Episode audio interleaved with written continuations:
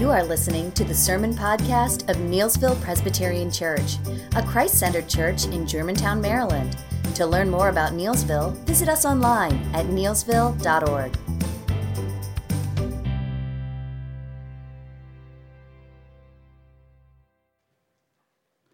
As you know, we in the, in the first three chapters of Hosea, we've been talking about God's relentless love. How his love for us, uh, he pursues us no matter what. And this morning, we're going to look at, and probably going forward, we're going to look at some hard passages, uh, uh, detailed passages of how God's people forsake the Lord and the consequences that that had on them and the coming judgment that they may experience. But with that in mind, as we even evaluate that in our own lives and how, how we sometimes run from God and how we sometimes uh, do our own thing and not consider God, I want us to remember this. If you're in Christ, these are words true to you. How great, how sure his love endures forevermore. Magnificent, marvelous, matchless love. So keep that in mind as we wrestle with this text in Hosea 4. Because in this section of prophecy that we're about to read, it resembles a prosecutor making a case in court. This prosecutor, prosecutor is detailing specific charges and the consequence and the corresponding practice uh, penalties that are that, that are that await them if they do not repent. And through this all, Israel is addressed, but we need to understand that the priests are highlighted as well. So let's hear what the Lord has to say to God's people in Hosea 4. Follow along as I read. Hear the word of the Lord, O children of Israel. For the Lord has a controversy with the inhabitants of the land. There is no faithfulness or steadfast love, no knowledge of God in the land. There is swearing, lying, murder, stealing, and committing adultery. They break all bonds, bloodsheds follow bloodshed. Therefore, the land mourns, and all who dwell in it languish and, and also the beasts of the field and the birds of the heavens, and even the fish of the sea are taken away. Yet let no one contend, let none accuse, for with you is my contention, O priest. You shall stumble by day, the prophet also shall stumble with you by night, and I will destroy your mother. My people are destroyed for lack of knowledge, because you have rejected knowledge, and I reject you because from being, I reject you from being a priest to me. And since you have forgotten the law of your God, I also will forget your children. The more they increase, the more they sinned against me. I will change their glory into shame. They feed on the sin of my people. They are greedy for their iniquity. And, and it shall be like people, like priests. I will punish them for their ways and repay them for their deeds. They shall eat and not be satisfied. They will play the whore but not multiply because they have forsaken the Lord to cherish whoredom, wine, and new wine, which take away the understanding. My people inquire of a piece of wood, and their walking staff gives them oracles. For a spirit of whoredom has led them astray, and they have left their God to play the whore. They sacrifice on the tops of the mountains and burnt offerings on the hills, under oak and poplar and terebinth, because their shade is good. Therefore, your daughters play the whore, and your brides commit adultery. I will not punish your daughters when they play the whore, nor the brides when they commit adultery, for the men themselves go aside with prostitutes and sacrifice with cult prostitutes. And a people without understanding shall come to ruin. Though you play the whore, O Israel, let not Judah become guilty. Not, in, not enter not into Gilgal, and nor not go up to Beth Aven, and swear not as the Lord lives like a stubborn heifer, Israel is stubborn. Can the Lord now feed them like a lamb in a broad pasture? Ephraim is joined to idols. Leave them alone. When they, their drink is gone, they give themselves to whoring. Their rulers dearly love shame. A wind has wrapped them in its rings, and they shall be ashamed because of their sacrifices. Let's pray. Father, these are very challenging words to hear, and yet these are your very words to people that you dearly loved. Father, we have seen in, in chapter 1 and chapter 2 and chapter 3 your relentless, boundless love for your people. We've been reminded of that. You love us in how you sent your son Jesus Christ to love us in such a radical, relentless way. And yet, Lord, sometimes there is grace even hearing hard words like these. And so, Lord, help us to find you in the midst of these words. Help us to, to rest more securely in this relationship that you have established us in Christ as we look through this text this morning. I pray this in Jesus' name. Amen. Have you ever been invited to a party with the theme, Let's Confess Your Idols to One Another? Uh, probably not. It's not on your bucket list, right, of parties that you would want to attend. But many people, you know, I know in my own life, have spoken about the idols of my heart, the struggles you have with sin. I hang around people who talk about that. That's my profession. I'm a, a biblical counselor, I'm a pastor. I'm often talking about how those things that rule our hearts come into play in our lives. But we often don't have parties for that, do we not? We often don't have broad discussions about that. Maybe we should, I don't know. But we do know that the worship of idols, of finding our significance in anything other than the triune God through a relationship with Christ, can greatly impact our soul, impact our lives, and the lives of others. Hosea 4, God asked Hosea to expose the idols of his people. In fact, these are charges that are in a legal proceeding. And he does that to help them see the upcoming sentence due to their guilt and forthcoming judgment if they do not repent. You see, God's love is so relentless for his people that he will say hard things to us to help us to return, to repent, to be restored. So this morning, I want us to focus on four P's the problem, verses 1 to 3, the priest, verses 4 and 9, the path, verses 10 through 14, and the pain, verses 15 through 19. Once again, God is revealing his plan to Hosea by granting him knowledge of illegal deliberations in the heavenly court. We are invited into that scene this morning. We're in a heavenly court where God is laying out his case against his people. And we see that in verses 4, 1 to 3. As the opening verse indicates, God summons Israel to court because he has a charge. This translation has a controversy. Another translation says has a charge to bring against them. It's a technical term for a lawsuit. So God is bringing charges against God's people. What are these charges that God is bringing to his people? What is the problem that God's people are facing as a result of these charges? First of all, the first charge is a lack of faithfulness. The land, the society during that time was in need of faithfulness. The Hebrew, Hebrew word includes such the idea of accuracy, of sincerity, of reliability, of faithfulness, and as well as steadfastness.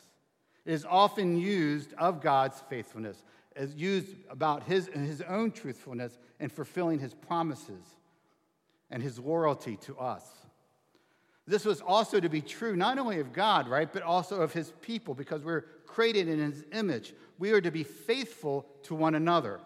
We're to be true to our word. We're to be reliable and steadfast. This was not happening during that time among God's people. They lacked faithfulness, charge number one. Charge number two is that they lack kindness. See, the land was also not, was in need of kindness and mercy. In fact, the Hebrew word here is hesed. It's a powerful word. It often means a covenant love, a devoted love that God has for his people. It's a devotion that we're to have for one another as it relates to, to uh, humanity. And see, instead of God's people modeling a safe, secure society, we see in this passage that they turned their society into a den of lust and of violence. They lacked God's people, God's people lacked faithfulness. They lacked mercy and kindness. And we also see they lacked the knowledge of God. See, the lack of faithfulness and the lack of kindness really is due to the lack of their knowledge of God. The land was in need of the knowledge of the one true God. You see, they have known this in the past, and yet they, they decided to forsake growing in their relationship with the Lord. They did not want to know God because they felt that these other things that they were going to, the worship of Baal, and the results of that was giving them more satisfaction. See, they did not have the proper understanding. They didn't have the wisdom or the spiritual insight of one who belongs to God. Because God is the provider of understanding, He is the giver of wisdom and of spiritual insight. We see throughout the Bible that God reminds us, You shall have no God but me. It was I who know you, it is I who pursue you in the land in the wilderness, in the land of the drought. See, this last charge gets to the heart of their disobedience and absence of God in the pursuit of Him. And we see in verses 2 and 3 the effects of these charges. What happens if there's lack of faithfulness, lack of kindness, and lack of the knowledge of God? They break all of the Ten Commandments, right? And basically, this is a summary of the Ten Commandments swearing, using God's name in blasphemous ways, again, showing their rebellion and godless heart, no respect for God. They were lying, speaking, and practicing falsehood to one another. That's what's going on among God's people. He's not talking about the society, he's talking about God's people, that they're lying to one another. There's, they're killing one another. There's all kinds of civil violence, murder, oppression, and abuse. They're stealing from one another. They're privileging the property of one another. They're taking things that don't belong to them. They're committing adultery in the sake of worship, as the worship of, of Baal. They were they're, they're doing sexual immorality, you know, led the society to commit all kinds of sins sexually. There's unrestrained, it's an uh, anything goes permissive society. There's no right or wrong going on here. There was bloodshed. And what's interesting, there was a marred creation. Look at verse 3. Sins have major consequences and will bring disaster if we continue to sin in those ways disobedience affects the created world we live in. Right? We see that in the many wars that are going on today. We see that in how we care for the environment. We see it how we treat one another in abusive ways. We, when we turn our attention and trust away from the one true God through Jesus Christ, and we put it onto other things, it radically affects all of life. Now, in each of these P's, I want to give us some gospel hope.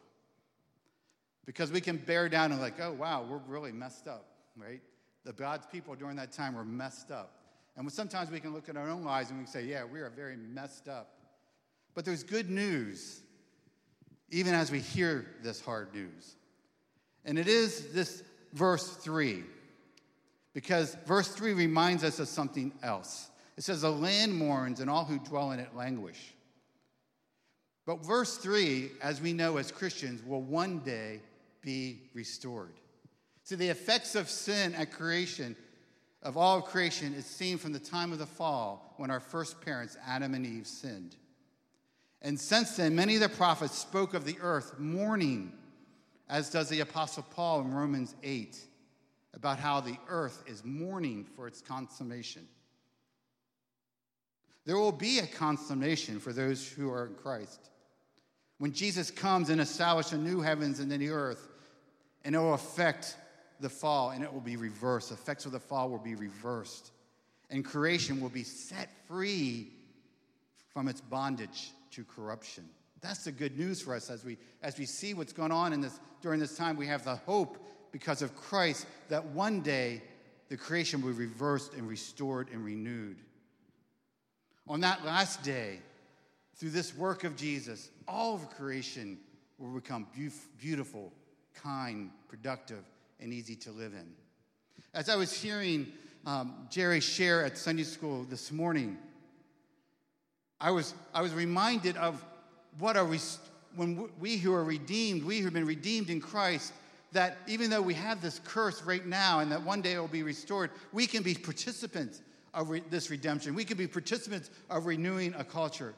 In Zambia, they have, they're reaching all kinds of people, medical clinics that, that are saving babies' lives and mothers' lives. They're treating people with HIV and helping them to see another way. They're making a difference. They're showing what, what it's pointing us to the great redemption that we have one day in the new heavens and new earth. They're a model of that for us today, that we too are to participate. Where are we being a people that are redeeming the society in which we live? We have that because we belong to Christ. So we see the problem. And now Hosea turns his attention to those who primarily led God's people to unfaithfulness. Our second P, the priest. Look at verses 4 and 9. Now, there's much discussion on verse 4, and I will not spend any discussion on it. But whatever the biblical scholars have landed, verse 6 removes all doubt that God's chief target that led to his charges is are the priest or modern day clergy or pastors. See, it is the priests in their neglected capacity as teachers, as spiritual educators, who are now under fire. Priests in Hosea day were to teach God's law. They were to offer sacrifices in a right and proper way. And they failed miserably during this time. In fact, one of the primary roles of the priest is to act as a mediator and to fulfill the priestly requirements in Leviticus contained in the law in Leviticus. But not only did they fail to teach God and his, and, and his word, we see in verse 7 that they pursued prosperity, they pursued riches instead of righteousness. See, prosperity can easily breed a spirit of independence from God. And this was happening with the priests. They loved and depended upon money more than God. My son the other day showed us this video of a pastor who was trying to get money. And he, he, laid, on, he laid on the altar as, his, as he was dead. And he wasn't going to be risen from the dead until he realized he thought that he had enough money. And if until he got enough money that they, he wanted to get every ounce of money from the congregation. Now, we're not asking you to do that in our budget season, not at all. But it shows how that one man, that pastor, was, was manipulating and controlling for his own benefit to try to get money from his people. See, these priests were leading God's people away from the covenant keeping God. And they were concerned more, more than, than than leading them to, to God, they were, they were more concerned about how much I can get financially from it. And so, so Hosea, God is, through Hosea, is holding them to a higher accountability.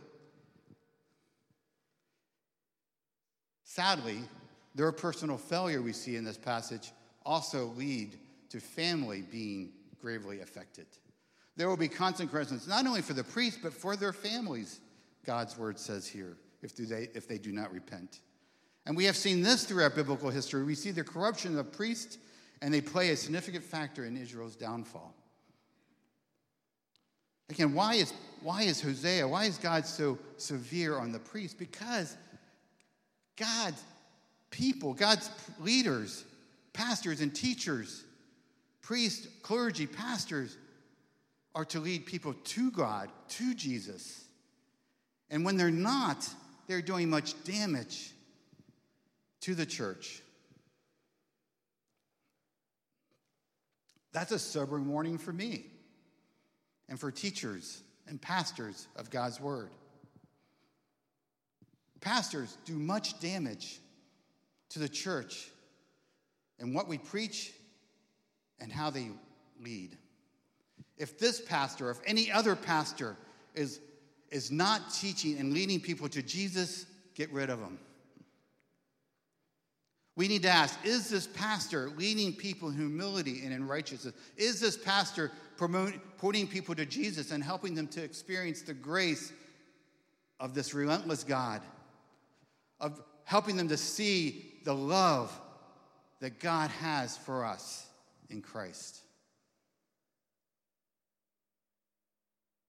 We need to evaluate our leaders leading me to Jesus. Again, what is the gospel glimpses? What is our gospel hopes here? Well, the good news is that we have a great high priest, Jesus Christ. Ultimately, God establishment of the priest, this sacred office, was established for the purpose of pointing people to their need for a better priest, the one who would fulfill all the priestly requirements contained in the law. And there's only one person who did that, and that is Jesus Christ. When all the other Old Testament pastors miserably failed, Jesus graciously succeeded. Listen to what the scriptures say about Jesus. Jesus, who was holy, innocent, unstained, separated from sins, exalted above the heavens, and whose sacrifice of himself sufficed once for all. Following Christ's perfect and complete sacrifice, there is now no more need for the Levitical priesthood. Now, in its place, in a sense, expands it, is the priesthood of believers. What does First Timothy, First Peter reminds us? We all are, if you're in Christ, are being built up as a spiritual house to be a holy priesthood, to offer spiritual sacrifices acceptable to God through Jesus Christ. We now are able to help one another grow in their faith and people to help me grow in our faith because of Christ. That wasn't happening during that time, but now because we're in Christ, we have that potential. The problem, the priest, the path. Look at verses 10 to 14. Because of the priest's disobedience and leading people astray, it led to a disastrous path. See, the nature and outcome of idol worship are revealed clearly in this section. The priests have led the people to a path of idolatry. Verse 10 is very clear, too, of the consequences of this fertility of seeking idols. What does it say? They shall eat, but not be satisfied. They shall eat, but not be satisfied. They shall eat and not be satisfied. We think these things that we pursue other than God satisfy us. It may not be sex, it may not be alcohol, it may not be the big things out there, but we all have the potential to go after things other than God. It could be fame, it could be comfort, it could be our family, it could be work. There's many things that can interfere in our heart's struggle in finding satisfaction in Christ and God. But God is very clear in verse 10 they shall eat, but not be satisfied. Friends, that's a warning for us, is it not?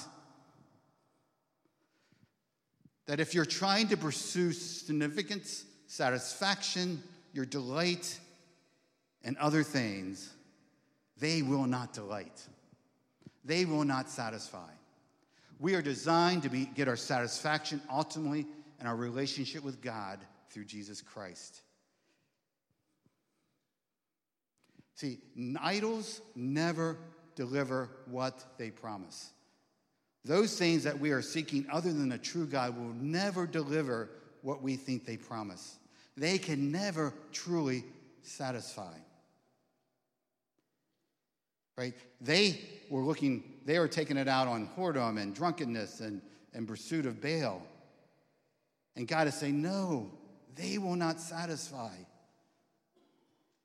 See, God, out of his love for us, is willing to say hard things to us, to expose us of those false gods, and to help us to see if we are worshiping these idols, how futile, futile, and ludicrous it is. See, the good news is it reminds us that as, as, as Hosea is revealing this to God's people, that these things do not mean, will not last, will not satisfy. There's something else that does satisfy, and that is God. And for us, we know that is in Christ. See, if you want lasting, real, genuine satisfaction, it is in Jesus Christ. See, unlike the idols that take away understanding and bring shame, as it talks about in this verse. Christ came in order that we may have life and have it abundantly. I love what St. Augustine says, right? St. Augustine didn't, he was, he's a great theologian, but before that, he spent his life living in wild living, sexual sins galore. He experienced everything. And what does he say? When he came to know Christ, he says this. As God gave him understanding as he pursued God, he said, he, Augustine said this Our hearts are restless. Listen, our hearts are restless until they find their rest in God. Your hearts will be restless. My heart will be restless until we find our rest in God. So, friends, what are those idols you need to bring to God this morning? What are those unrepented sins that are leading to more sin to the point where all bounds are broken and leaves you open to further brokenness and destruction? Unchecked sin leads to increased desire for which is enslavement of the worst kind, and to other shame, and in no time severe consequences and discipline. See, as we see here, increased desire for sin is the beginning of God's discipline on the sinner. And again, God has given us His word as a means of grace. He's letting them know very clearly if you continue this path, it's not going well for you. But at least He's trying to open their minds. He's helping them to see so that they will not continue that path.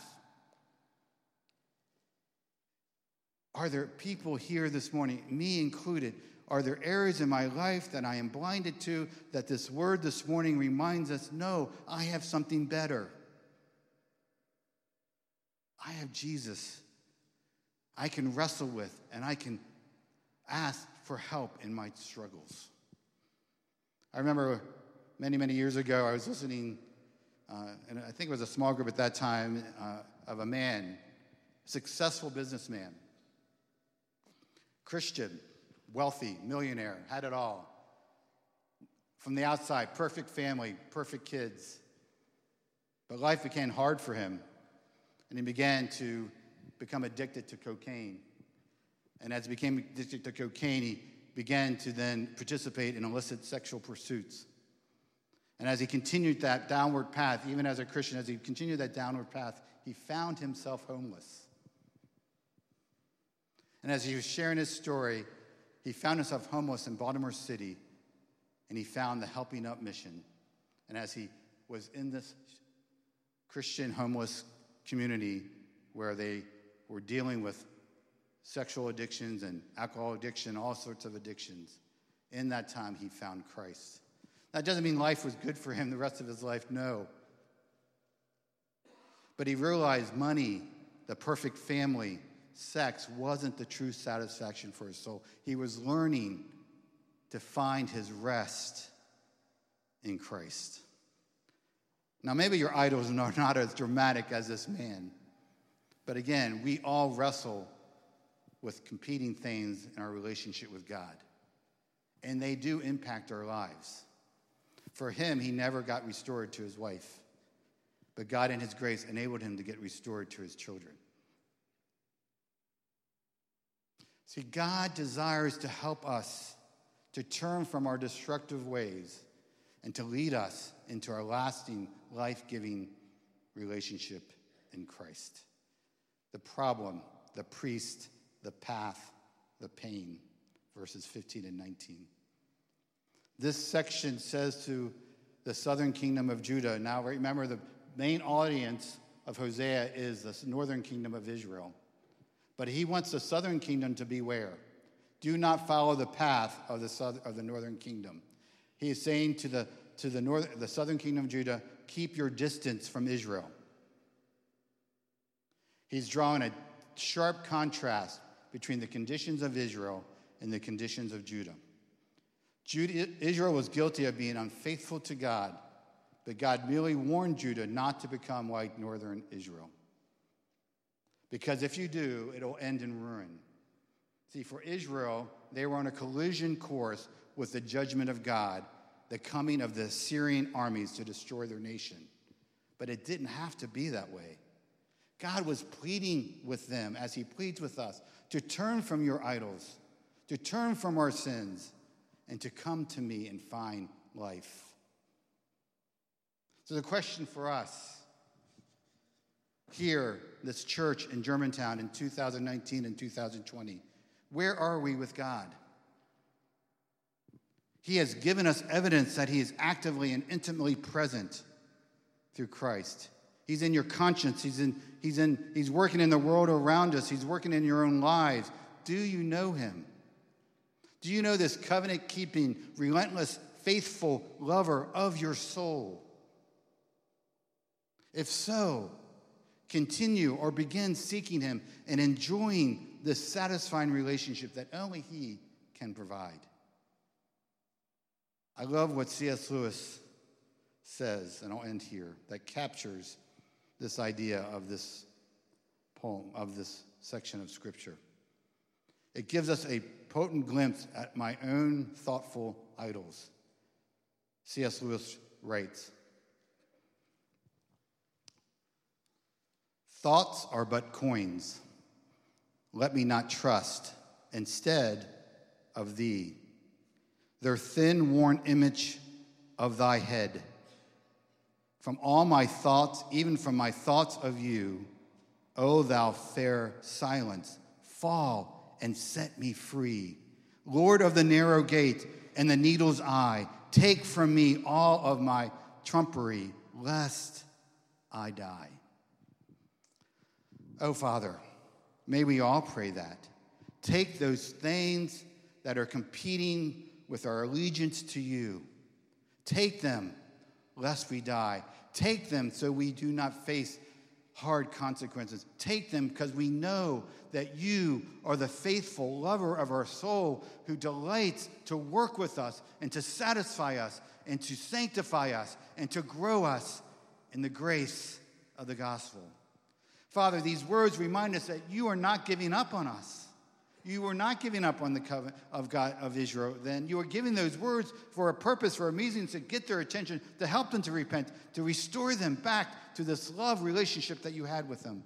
Father, help us to take seriously those sins that we struggle with and help us to know that we have an advocate who is helping us to deal with that and the, and, and the power to know that we can rest in this God who's given us his all, his very own beloved Son, that we could taste and see that you are good. Because help us to see that anything that we're trying to seek other than you does not satisfy.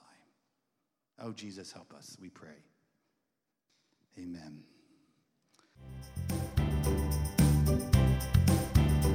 To learn more about Neelsville, visit us online at neelsville.org.